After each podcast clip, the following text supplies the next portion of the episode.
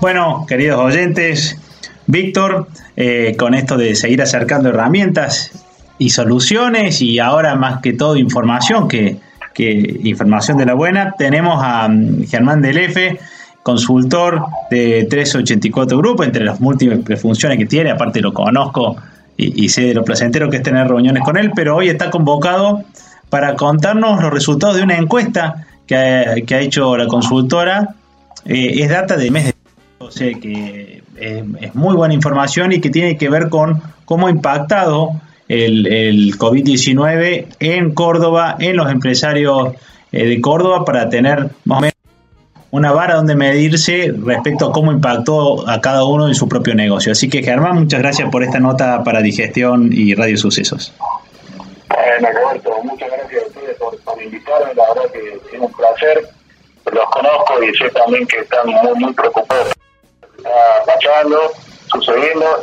Eh, entrando en, la encuesta, te cuento que fue una preocupación desde el inicio de, la cuarentena, por allá por, el 20 de marzo. Eh, de para dónde iba la cosa y la verdad que lo que estábamos viendo a medida que pasaban las semanas era que había un, montón de estudios eh, que daban un marco general y lo que quisimos hacer es, como bien dijiste vos, ir, ir al hueso, si se quiere, de, empresariado, de la pyme, del emprendedor, porque eso la verdad que impactó a todas las empresas pequeñas, grandes, microempresas, entonces lo que hicimos fue justamente generar una encuesta con, aquellas cuestiones, aquellas variables, digamos, que, que de alguna manera representaban lo que, lo que no queríamos ver, pero que está y que surge y que, como vemos los medios, eh, es voz populi, y dejar, si se quiere, también algún algo de positivismo para no caer tampoco en una cuestión netamente apocalíptica. Germán, ¿cuánta, ¿cuánta gente pudieron encuestar? ¿Cuántos empresarios? Profesionales, o es más fácil diagnosticar al poblador común, a veces es muy complicado llegar a una cantidad de empresas. ¿eh? Y bueno, eh, creemos que, que es un número más que interesante. Una buena muestra. Y porque los datos son bastante este, homogéneos, cuando van para un mismo lado, hay menos. menos Hemos logrado llegar a, 200 pymes ¿eh? y, bueno, las problemáticas. Y, y contanos más o menos en, en, en esto de que 200 pymes, en su mayoría de y, y contaron más o menos qué, qué preguntas fueron las que tuvieron que contestar y qué resultados obtuvieron. Las empresas como también la función social que tienen las empresas. Eh, nos preocupamos por ver cómo impactó esto en sus dotaciones personal y, en este caso en particular, mira, un tema que, que, es para analizar. La verdad, la cultura del empresario, eh, a veces castigada, te puedo asegurar que la mayoría de las empresas ha querido sostener su dotación. Bien. Eh, en algunos casos con mucha complejidad, pero los porcentajes que hemos obtenido es que la mayor cantidad de empresas optó por no no echar gente, si se quiere la palabra, no echar gente. Ajá, bien. Hay algunas que pero sinceramente es un indicador más que interesante. Eh, mira, un 70% directamente optó por no reducir personal. Es decir, eso es un indicador bueno. La gran parte que dijo, yo me quiero quedar con el 100% de, de, de, mi dotación. En el análisis más subjetivo, pasan un montón de cuestiones de económica hasta sostener, digamos, al esquema familiar, ¿no? Porque claro. bueno, eh, esto es un impacto directo en cualquier economía, ¿no? Algo que me pareció muy interesante es esto de eh, cómo a partir de la crisis uno, uno lee distinto sus necesidades y preguntaban por cuáles servicios consideran ustedes imprescindibles. Mato agua, si se puede decir. Mira. Eh, eh, la comunicación está en el mismo nivel de necesidad que el agua. Qué bárbaro, ¿no? Tremendo dato, pero en realidad eh, cuando uno lo empieza a analizar, y si te pones eh, a analizarlo en tu consumo familiar, y creo que estamos tomando más internet que agua. No sé si se entiende la, sí, el concepto, ¿no? Estamos más conectados que tomando agua. y, y, y, me, pareció esto, ¿no? De, de, de qué servicio considera indispensable, la salud queda en quinto lugar. Entiendo, va, a, lo mejor a la masa crítica social, eh, posiblemente, y, no a la empresa, salud pueda ganar un poquito más de, terreno, ¿no? En este caso, a lo mejor como la empresa, la, la empresa se focaliza empresarial, hay preocupaciones y necesidades que de alguna manera van tirando la balanza, ¿no? Hacia la comunicación y hacia las cuestiones básicas. Pero la salud, si vos lo, lo comparás con el en el año 2018, que es lo último que hay dando vuelta por ahí, una familia a la salud le da mucho menos importancia que lo que le da ahora en su consumo, ¿no? Mensual. Porque salud tenía muy poquita asignación y hoy eh, realmente empieza a, levantar.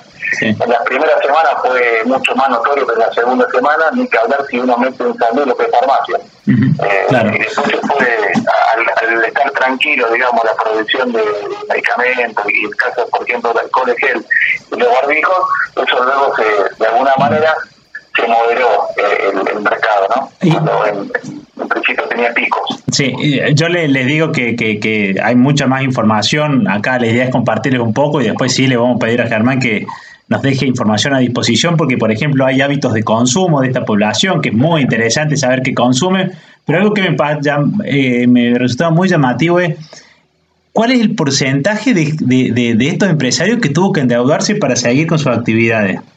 En realidad, eh, 50% casi. o sea, ya, ya estamos con la mitad de la población endeudada para seguir y, y no sabemos cuánto dura la maratón, ¿no? Y, y la pregunta era para poder continuar. Acá no hay fíjate que no es una pregunta para reinvertir, es para que puedas continuar con la actividad. Mm. Está claro, eh, Roberto, que estos porcentajes que hemos sacado en este cúmulo, si quiere, eh, foco de organizaciones, lo empiezo a comparar con otras, eh, con la Cámara de Franquicias, con el informe que ha hecho la FEPU, y es coincidente. Eh, en, en porcentaje muy pequeño de variación, lo cierto es que se han tenido que endeudar realmente, y muchos se han endeudado para sostener sus plantas de personal. Mm. Sí, sí, sí. sí. Bueno, no menor, porque después hay que pagar esta deuda. Sí. Eh, por, último, Germán, eh, otro datito y sí te voy a pedir, eh, ya te voy preparando que la pregunta que viene es que, que, no, que dejes a disposición un, un, contacto como para, para los que quieran profundizar sobre esto, pero eh, preguntaste algo eh, ¿Cuánto piensa esta, esta muestra, eh, cuánto nos va a, llevar, a recuperarse? ¿En qué periodo uno empieza a ver la luz al final del túnel? ¿Y, qué plazos te dieron? A la más apocalíptica, digamos. De alguna mm. manera, la más apocalíptica plantea, si se quiere, un escenario bianual, es decir, 2021, parte de 2020, todo 2021. 2020 lo dan, si se quiere, algunas actividades, aunque también merece análisis otras, sí. algunas actividades completamente perdido, y con una que va a estar de la mano, si se quiere, de estas aperturas que hoy ya ha habido también en algunas zonas, una apertura comercial eh, laxa, pero que bueno, algunas actividades se van a ir recuperando. Otros directamente piensan que va a ser en el 2021 y otros pasan al 2022. En porcentuales, si se quiere, eh, el, el, mayor dato por ahí se lo lleva a aquellos que piensan que se va a recuperar el año que viene y hacia 2022. Este año 2020 lo que queda, si se quiere la última parte, no no no hay muchos signos de recuperación eh, de actividad. Esta es la realidad de casi toda la, muestra. ¿eh? Sí, sí, entre un semestre y un año parece que va a ser para la mayoría. Sí, sí, sí. Eso sí, la, la, te diría, la mayoría, la mayoría habla de que, mira, un casi un 40% de los encuestados dio el año, dio el año. Y lo otro está mixturado, pero estamos hablando de que Kermán, o llegando a la mitad, piensa que sus actividades se van a, bueno, van a llegar a la normalidad, eh, viniendo de lo que veníamos, ¿no? O sea, al momento normal sería un momento cero. Mm. Después, después a empezar a crecer. Claro. Germán, por... Paciente. Sí, y Germán, eh, ¿cómo podemos, me imagino que aparte vos tenés una realidad muy particular porque en esto de estar ayudando a franquicias, a, franquiciantes y franquiciados a, sostener la relación en la crisis, a sostener su negocio, aparte debes tener toda una sensibilidad de ver cómo, cómo, cómo está impactando, ¿no? Entonces la pregunta sería, eh, si existiera una, una cuestión particular que, que, afecta al franquiciante o el negocio de las franquicias más allá de lo que afecta a la mayoría de la economía? Vuelve a ser un, un, jugador importante, de hecho que, que sigue habiendo consultas en, pleno COVID para justamente negocios que no están franquiciados, ver si pueden tomar la estrategia de, crecimiento que puede, proporcionar la franquicia. El trabajo que se viene haciendo, Roberto, es el mismo que posiblemente tengamos con un comerciante común que tiene sucursales, eh, por supuesto que al amparo de la franquicia esto funciona de mejor forma, pero